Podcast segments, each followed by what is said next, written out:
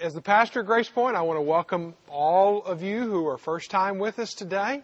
I tell you what, being a holiday weekend, I know there's probably lots of family members in town, and we just want to welcome you to Grace Point. And to those of you who are the regulars of Grace Point, I always like to point out the first church plant, the first time we do something, the first time we accomplish something. It's always fun to point out those first times. Well, this is the first time to broadcast a message. I have to admit that it probably won't be the last time. Looking at multiple sites, multiple gatherings, multiple worship venues in the future, it's going to probably become a regular in some places and locations. Now, as we think about that and we kind of look towards that, I didn't actually intend on this Sunday being our first, but it is. It's that time because of some events that have been happening in Lori and I's life, and I shared a lot about it last week. And I am right now, as I am filming this, as you're watching this, I'm in Zambia, Africa, and in a process of trying to find one person in the middle of Africa. Her name is Memory Maluma. So if you want to pray for anybody, pray for Memory. Because if you were here last week, you heard me tell the story that she's an orphan child, and she's a dear friend of ours, and she's crying out for help. And as God is the father to the fatherless, I felt like, as she considers me her father and Lori her mother, that it is our job to go and to do what we can to rescue and to help and to encourage and maybe even bring back to America Memory. So you be praying for that. And as we come to this time of the year, it's one of those times I think the greatest gift I could bring back for my family and for Memory is a home. And so you be praying for that. This time of year is a fun time of year. It's one of the time of year Christmas trees are up and red colors come out, and it's the time of year we go shopping. It's a time of year we look forward to it coming. To be honest with you, I think we're also equally glad when it goes. It's one of those times of year when, well, it costs a lot. Everything's expensive. Mayhem, shopping, expensiveness again abounds. Weight gain is there. In fact, I heard this past week on the radio, an average American will gain 8 pounds from Thanksgiving to the New Year. Now, we didn't do this, and I thought about it for about half a second. We were going to have a weigh-in today and to see where you are since Thanksgiving. And so we didn't do that, and we won't do that. But 8 pounds, my lands. I remember back about 2 years ago. In fact, it was 2 Christmases back to back. I put on 10 stinking pounds. And it took me till the end of the summer to get off a portion of it. And the rest of it hung around. And so till recently, I've been able to lose a little bit more. But nevertheless, it's one of those times of year you just kind of jump into with both feet and love it and live it, and there it is, and then all of a sudden it's over and you're kind of glad it's over.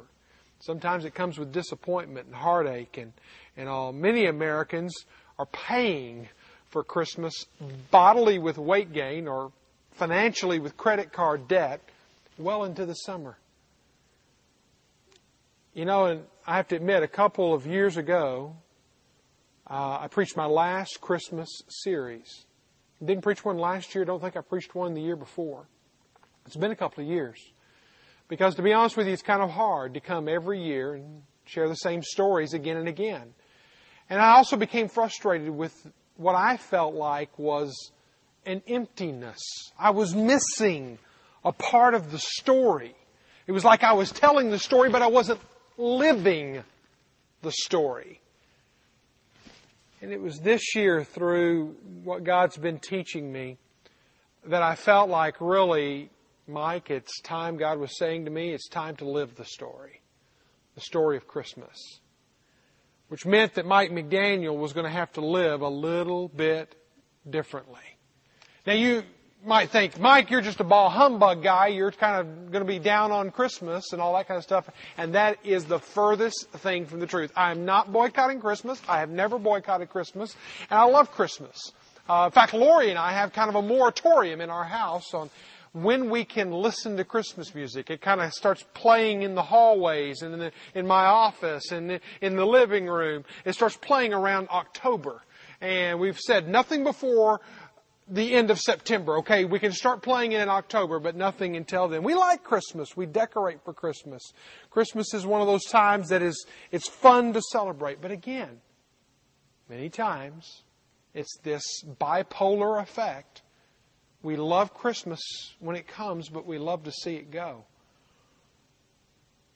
And so I wonder if we made adjustments at the beginning of Christmas to live the Christmas story and understand the Christmas story more fully, if that might not affect the outcome of Christmas. To where you don't have that downside. You don't have that letdown at the end of Christmas. I wonder if we could live it more fully and tell it more completely if we were actually living it. If we could make it more about Christ and less about us. If we could make it more about feeding others instead of feeding ourselves. We can make it more about giving and less about spending. We can make it more about the least of these and less about us, the most affluent of these. I think if that's going to happen, we're going to have to revisit Christmas. We're going to have to reinvent Christmas. Because we have this consumption, consumerism, building up to a climax kind of Christmas. But many times has a letdown at the backside. We worship less at Christmas. We spend more. We give less. We struggle more. More, less, more, less, more, less. What's the difference? What if we could invert those? Instead of worshiping less and spending more and giving less and struggling more, what if we could invert each one of those and worship more and spend less and give more and struggle less? What would that look like?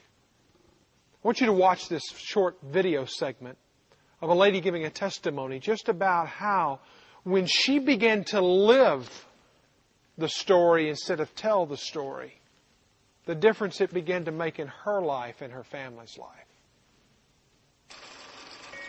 Christmas time, Advent is the hardest time for someone who frankly gets a lot of joy out of being out there shopping, gets a lot of joy out of seeing people bustling around with their bags, There are people who are really susceptible to commercials and, the Christmas spirit and all. I'm one of those people. So for me to pull back from that was huge. But what I experienced was that pulling back from that, it was as if there was more room for God. It's the miracle of Advent, that it's almost like God makes a pact with us. If you give me more space during this time, I will come and dwell in you. And for years, I think I knew about that deal, if you will, but didn't really take God up on it. And over the last 2 years, really because of the Advent Conspiracy, I've been able to say, okay, God, you know me, and you know what joy I get out of just being out there, running around, shopping. I'm critical of it, but I'm also deep in it. But if you're saying that we could do this differently, and that if I do this differently, you'll dwell in me richly, I'll take you up on that, God. And God didn't fail. Instead of worshiping less, I challenge that we worship fully. That we really get in and we understand the Jesus story. We really just don't get in and understand it, but we get in and we live the Jesus story. See, Jesus lived humbly, but was magnificently worshipped. We humbly worship, and magnificently live. What a dichotomy. That we literally do things nearly exactly the opposite of the way Jesus modeled it. The way Jesus lived, born in a stinky, dirty manger, that being the very center, the very epicenter of the Christian message. The narrative of Christmas is not a fancy, sparkling shopping mall, but it's a cow dung infested manger. If you think about the different people, the different elements of the Christmas story, you have to go to the Gospel of Luke. Luke is probably the most thorough account of the Christmas story, and there's chapter after chapter regarding the Christmas story. And I want to jump in and read when God began to unpack the Christmas story to some shepherds, and just kind of envision this with me. And in the same region where the shepherds were out in the field, this is Luke chapter 2. Verse 8 to verse 14. He said this, and in the same region there were the shepherds out in the field, keeping watch over the flock by night, and the angel of the Lord appeared to them. And the glory of the Lord shone round them, and they were filled with fear. An angel appeared, an angel said. So one angel is there. Fear not, for behold, I bring you good news of great joy. And that will be for all the people. For unto you is born this day in the city of David a Savior, who is Christ the Lord. And He will be a sign to you, and you will find a babe wrapped in swaddling clothes, lying in a manger. And suddenly there was with the angel a multitude of heavenly hosts. It's like heaven could not keep it quiet. It was like one angel was sent to tell a message, and it was like, no. All the other angels had to jump in to the story and tell the story of Jesus. And suddenly there was an angel of multitudes. There was with the angel a multitude of heavenly hosts praising God and saying, "Glory to God in the highest, and on earth peace among those with whom He is pleased." What a message! What a narrative of Christmas! That is the crust of it all. If you want to understand worship, and this is worth writing down, is that if we're understanding what worship is what you give yourself fully to. What you give yourself fully to. And when you look at the Christmas story, you see a number of examples of worship in the Christmas story, where people fully give themselves to something. Something bigger than them. Something holier than them. Something more complete than them. And they give themselves fully and completely to Jesus. Now, I wonder in our culture again, I wonder what heaven would say, or aliens would say, or somebody objective on the outside would say about what we give ourselves fully to at Christmas time. What do we give ourselves really fully to at Christmas time? I wonder if you could ask a 37-year-old man by the last name by Damar, his first name was Jamati or something along those lines, obviously a foreigner who was living in Long Island last year and was standing out in front of a Walmart store on Black Friday. Gave a whole new meaning to Black Friday for the Mr. Damar. And as standing out in front of the store, the doors open, Mr. Damar is trampled to death by all the rush of Christmas shoppers frantically going to the bargains and getting the sales and the goods and the bargains for Christmas gifts. Think about that. What were these people giving themselves fully to? Because it wasn't just Damar that was trampled. There were 4 other shoppers that were knocked down. One person was an 8-month-old pregnant woman. Think about that. Separate yourself for just a moment from that. The mayhem of that. What do we give ourselves fully to? If you look at the Christmas story, I think you see at least three demonstrations of fully worshiping Christ at Christmas. And I would say if we're going to not have the regret on the backside of Christmas, then let's do this. 4 weeks out from Christmas, let's revisit, reinvent, let's live the Christmas story. Let's not just tell it. Let's not just read it. Let's live it. How would we live it? How would we demonstrate it? Well, first of all, let's look at the shepherds, because the first demonstration is this, is that they worshiped God fully with their lips. They had a message to declare. As we just read there, the angel came, and then the angels came, and they declared about Jesus being born. But as you look at this passage, you find in verse 15, it picks up there. It says, "And when the angels went away from them into heaven, the shepherds said to one another, 'Let us go over to Bethlehem and see this thing that has happened, and the Lord has made known to us.' And they went with haste and found Mary and Joseph lying in a manger." That's where he was, lying in a manger. "And when they saw it, they made known the saying that had been told to them concerning the child." So the first declaration of Christmas beyond the lips of the angels were shepherds coming to Jesus to declare to Mary and Joseph what they had experienced. But it doesn't stop there. The lips continue to spew out this message. "And all that they had heard, they wondered at what the shepherd told them. And Mary treasured up all these things and pondering them in her heart, and the shepherds returned, glorifying," again, using their lips, praising God for all that they had heard, all that they had seen. Wow.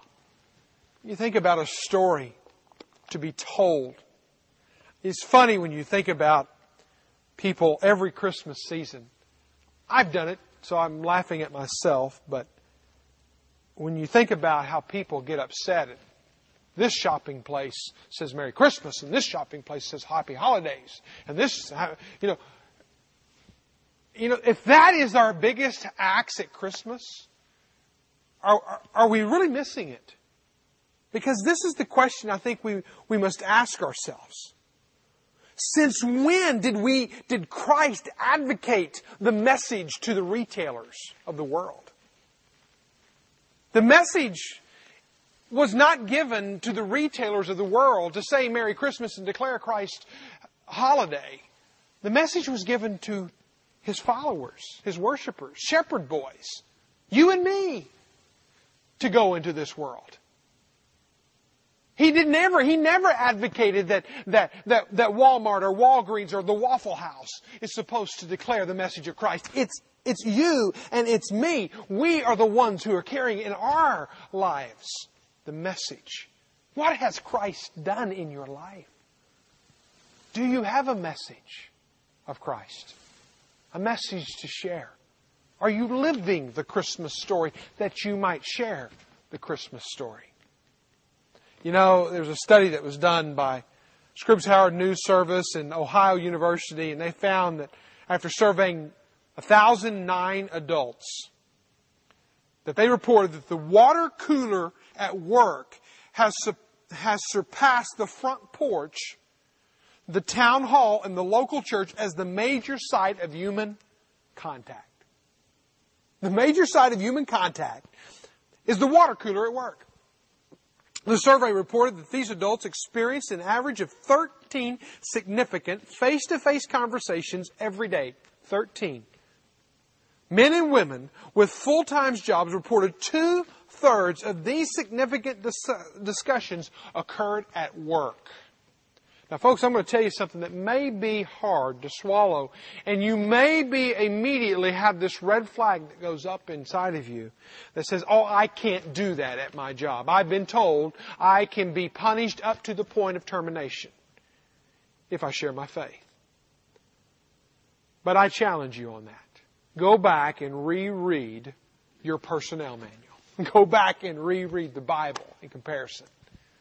And I ask you this, can you not tell your story? Your story of Jesus, your story of life change. I'm not saying you go in and you take a Bible and pound them over the head. I'm just saying you live your story. You tell your story. Let me give you 3 guidelines for sharing your faith at work.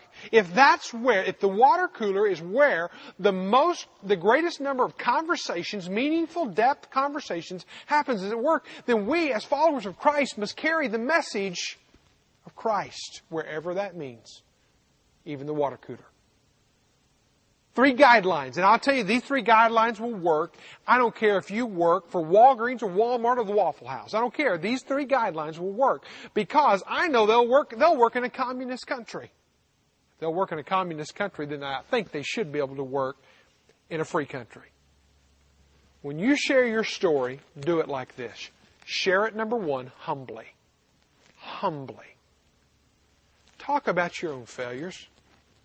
Laugh at your own mistakes.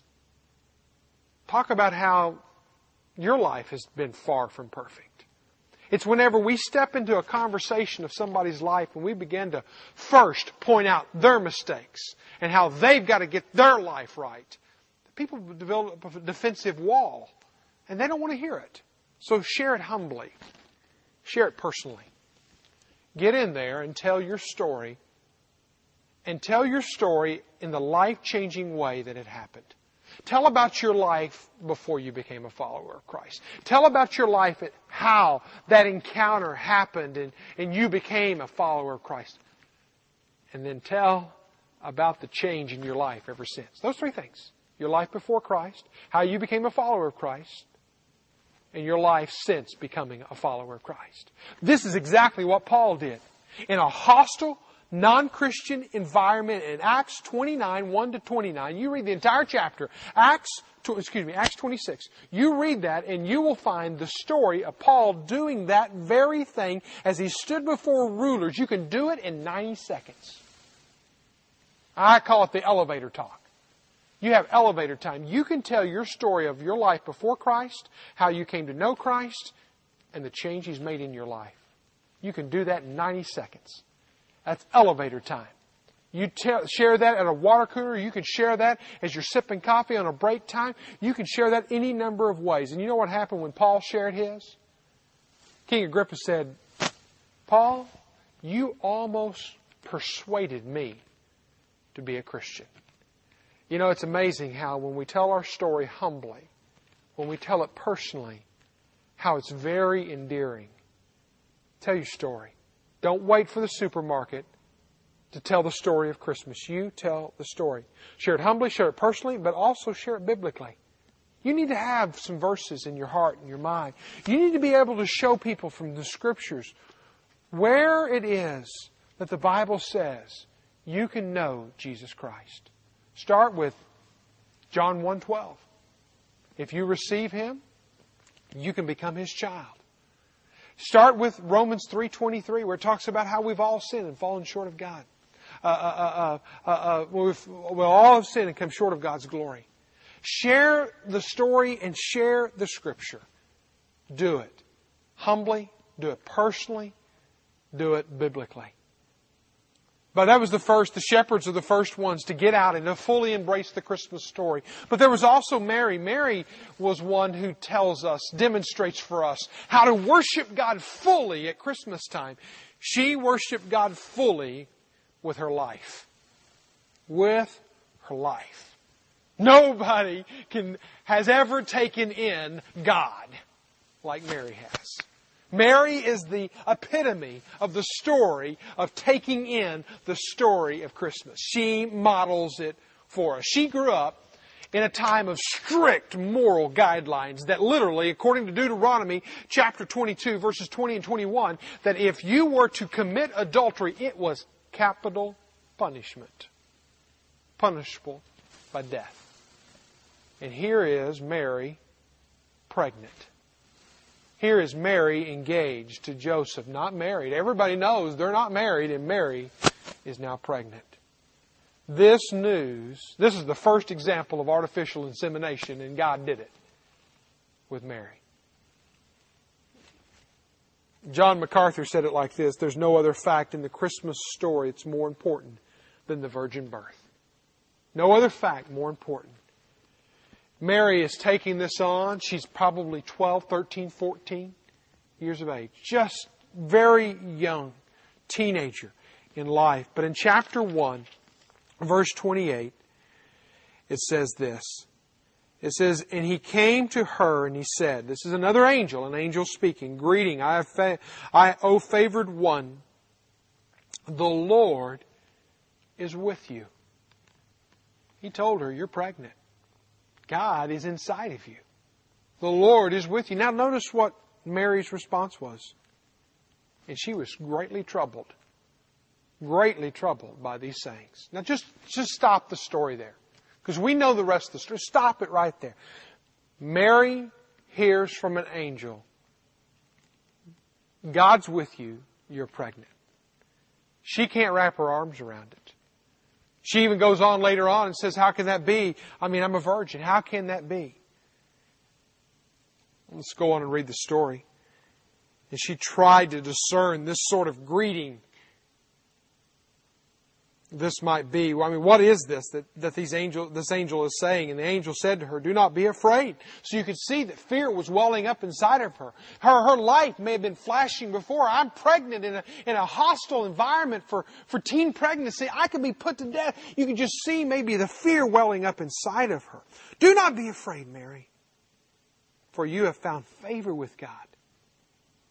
And behold, you will conceive in your womb and bear a son, and you shall call his name Jesus. And he will be great, and he will be called the Son of the Most High, and the Lord God will give him the throne of his father David, and he will reign over the house of Jacob forever, and of the kingdom there is no end. What an amazing message, and you can get lost in the message, but I want to keep pushing us back to Mary. What's going on in Mary's life? She's fear, this is troubling her, this angel speaking to her. God is, what do you mean I'm pregnant? How can that be? Because you see the very next words. And Mary said to the angel, verse 34, how will this be since I'm a virgin? How is this going to happen? Mary was available to use her body, her life, to demonstrate her worship to God. It put her in a very uncomfortable situation.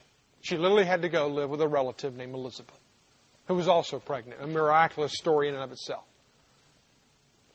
But as you think about it, what would a little teenage girl with a message like this do? It had to be overwhelming. It had to be fearful.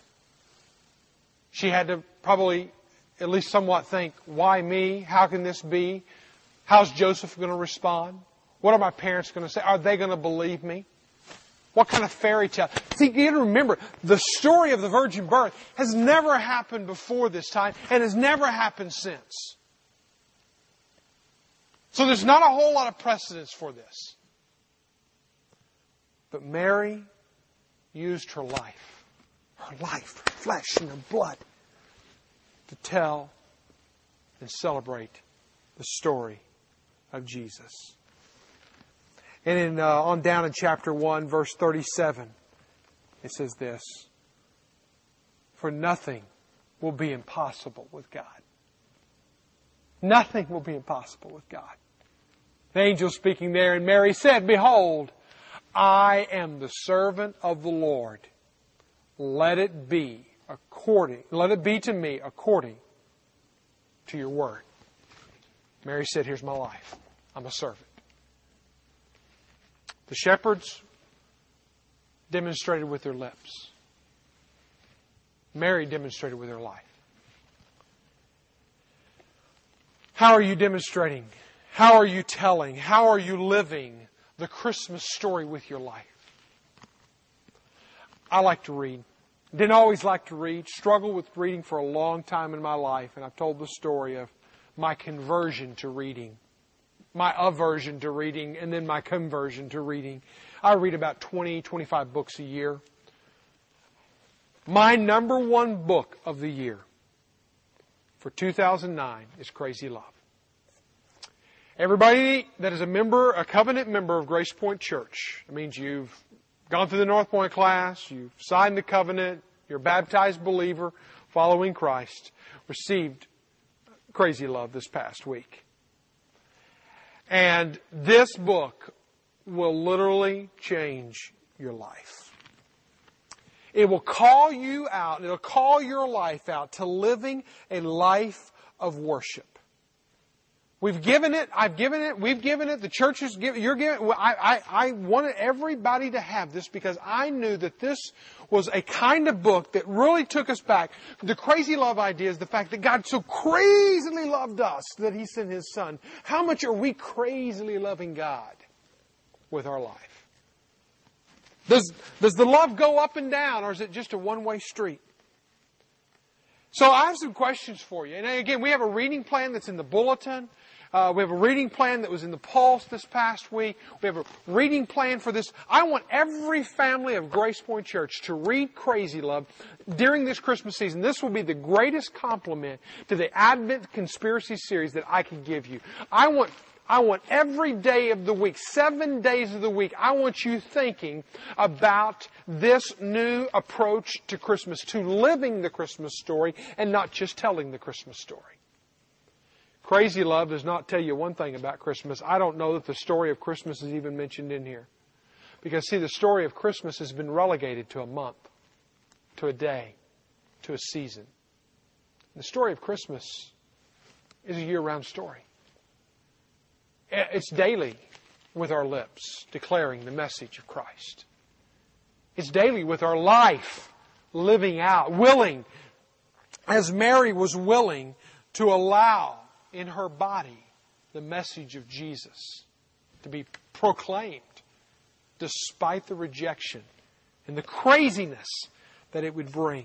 There's three questions I want you to write down real quickly that as you're reading through Crazy Love, just a couple of chapters every week, very manageable for the next 4 weeks. Here's a couple of questions. I want you to maybe even take the book and write it in the front cover. But here it is. What if my love for God was as crazy as His love for me? What if my love for God was as crazy as His love for me? What would that look like? What would that look like? I have to admit, I think it's one of the reasons I'm in Zambia right now. How crazy was God loving me when He sent His Son way out of the way? When He left all the riches of heaven to come to the poverty of earth. How crazy was that love? It's ridiculously crazy. How can I have somebody on another continent calling out to me, Daddy? Lori, have someone calling out to her mama, and us not go to them. This book was instrumental in this process, in my thinking. Don't think that means you're going to have to go to Africa. It may mean that. It may mean even more radical things than that. But what if your love for God was as crazy as His love for you? What would it look like? Here's another question. Am I suffering from spiritual amnesia? You think about those two words, spiritual amnesia. Shouldn't go together, but they do. Spiritual amnesia. What does that look like? How does that look like in my life? What does that look like in my life? Am I asleep spiritually? Sleep at the wheel, going through the motions, Sunday morning in and out, body life in and out, Bible study in and out. Going through the motions, spiritual amnesia. Am I awake? He talks about spiritual amnesia in one of the first chapters. Third question to ask yourself every day when you're reading. Has my success and prosperity hardened me to the things of God? Am I so wealthy I don't need God? Take Him or leave Him.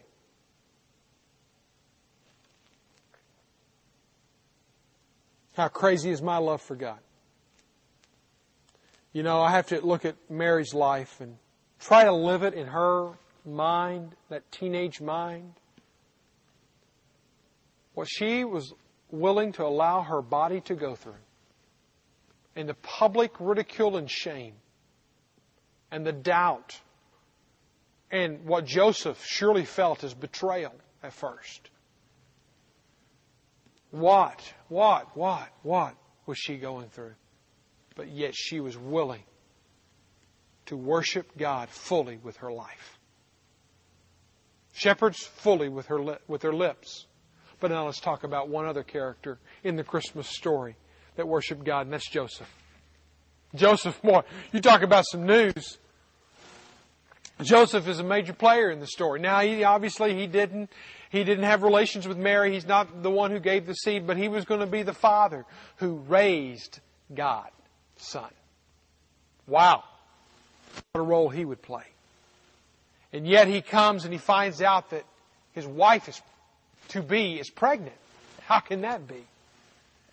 Joseph worshipped God fully with his loyalty. He was loyal.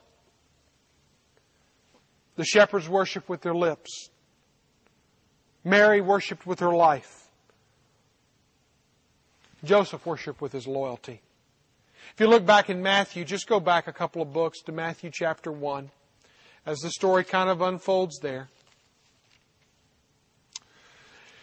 Matthew 1, you pick up kind of an emotional response from Joseph when it says, "Now the birth of Jesus Christ took place in this way. When the mother of Mary was betrothed to Joseph," they were engaged, that's what betrothal means, "before they came together, she was found to be with child from the Holy Spirit. And her husband Joseph," her husband, already that was that, the identification was there. Though the relationship wasn't there, though the marriage wasn't consummated, that commitment, that loyalty, that sacredness was already in place. He was unwilling to put her out shamefully. And he could have taken her into the streets. He could have killed her. It was permissible in that day. He resolved to divorce her quietly. Notice that he was ready to give her up. He was ready to take care of the documents, to take care of putting her out of his relationship and moving on. Who wouldn't? The betrayal that he was feeling. But, verse 20, as he considered these things, behold, an angel. Here are the angels again. Three stories, three demonstrations of worship, and three times the angels are coming in speaking for the Lord Jesus. Now notice that. Angels point people to Jesus. Now this is not even a part of the message, but it's free, okay? Angels that you see in common Barnes and Noble books don't point people to Jesus. The angels of Scripture point people to Jesus. Always check that out. Okay. But an angel considered these things. Behold, an angel of the Lord appeared to him in a dream, saying, "Joseph, son of David, do not fear. Take Mary to be your wife, for that which is conceived in her is from the Holy Spirit." She didn't get it from another man. She got it from the Holy Spirit. And it wasn't a sexual relationship encounter. It was an insemination, if you will, is the best way I could describe it. Just putting the seed inside of her womb. "And she will bear a son, and you shall call his name Jesus, for he will save his people from their sins."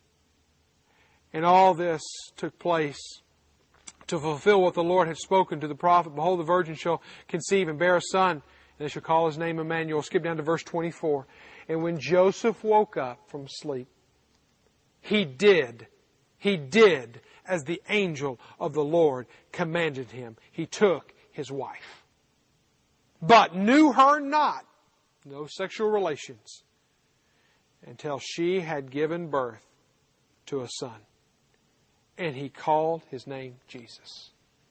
The loyalty. The absolute, sold-out, crazy loyalty.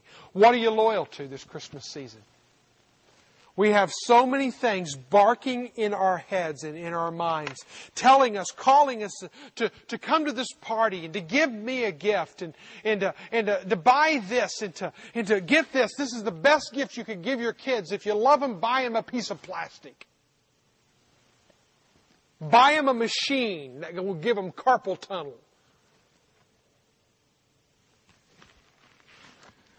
But I wonder if that's really what loyalty looks like. I'm willing to do the uncomfortable. That's what Joseph had to do. I'm willing to do the unusual. That's what Mary did. The shepherds, I'm willing to speak out. I'm willing to share. I'm willing to let the message be known. Let's not wait for the malls, the retail stores. Let's let the message be known from our lips, from our life, and from our loyalty to God. This Christmas season, let Christ be your center. And you're going to have to constantly check yourself. Take time with your family to read the Scriptures. Take time with your family to read what crazy love looks like. To worship Christ fully, worship Him with your lips, worship Him with your life, worship Him with your loyalty. And I have one last question. I'm finished. How can our worship of Jesus this Christmas tell a better story, live a better story than the story being told? How could our message of Christmas, how can our worship of Christmas, how can our life of Christmas, how can our loyalty to Christ this Christmas tell a better story to this world?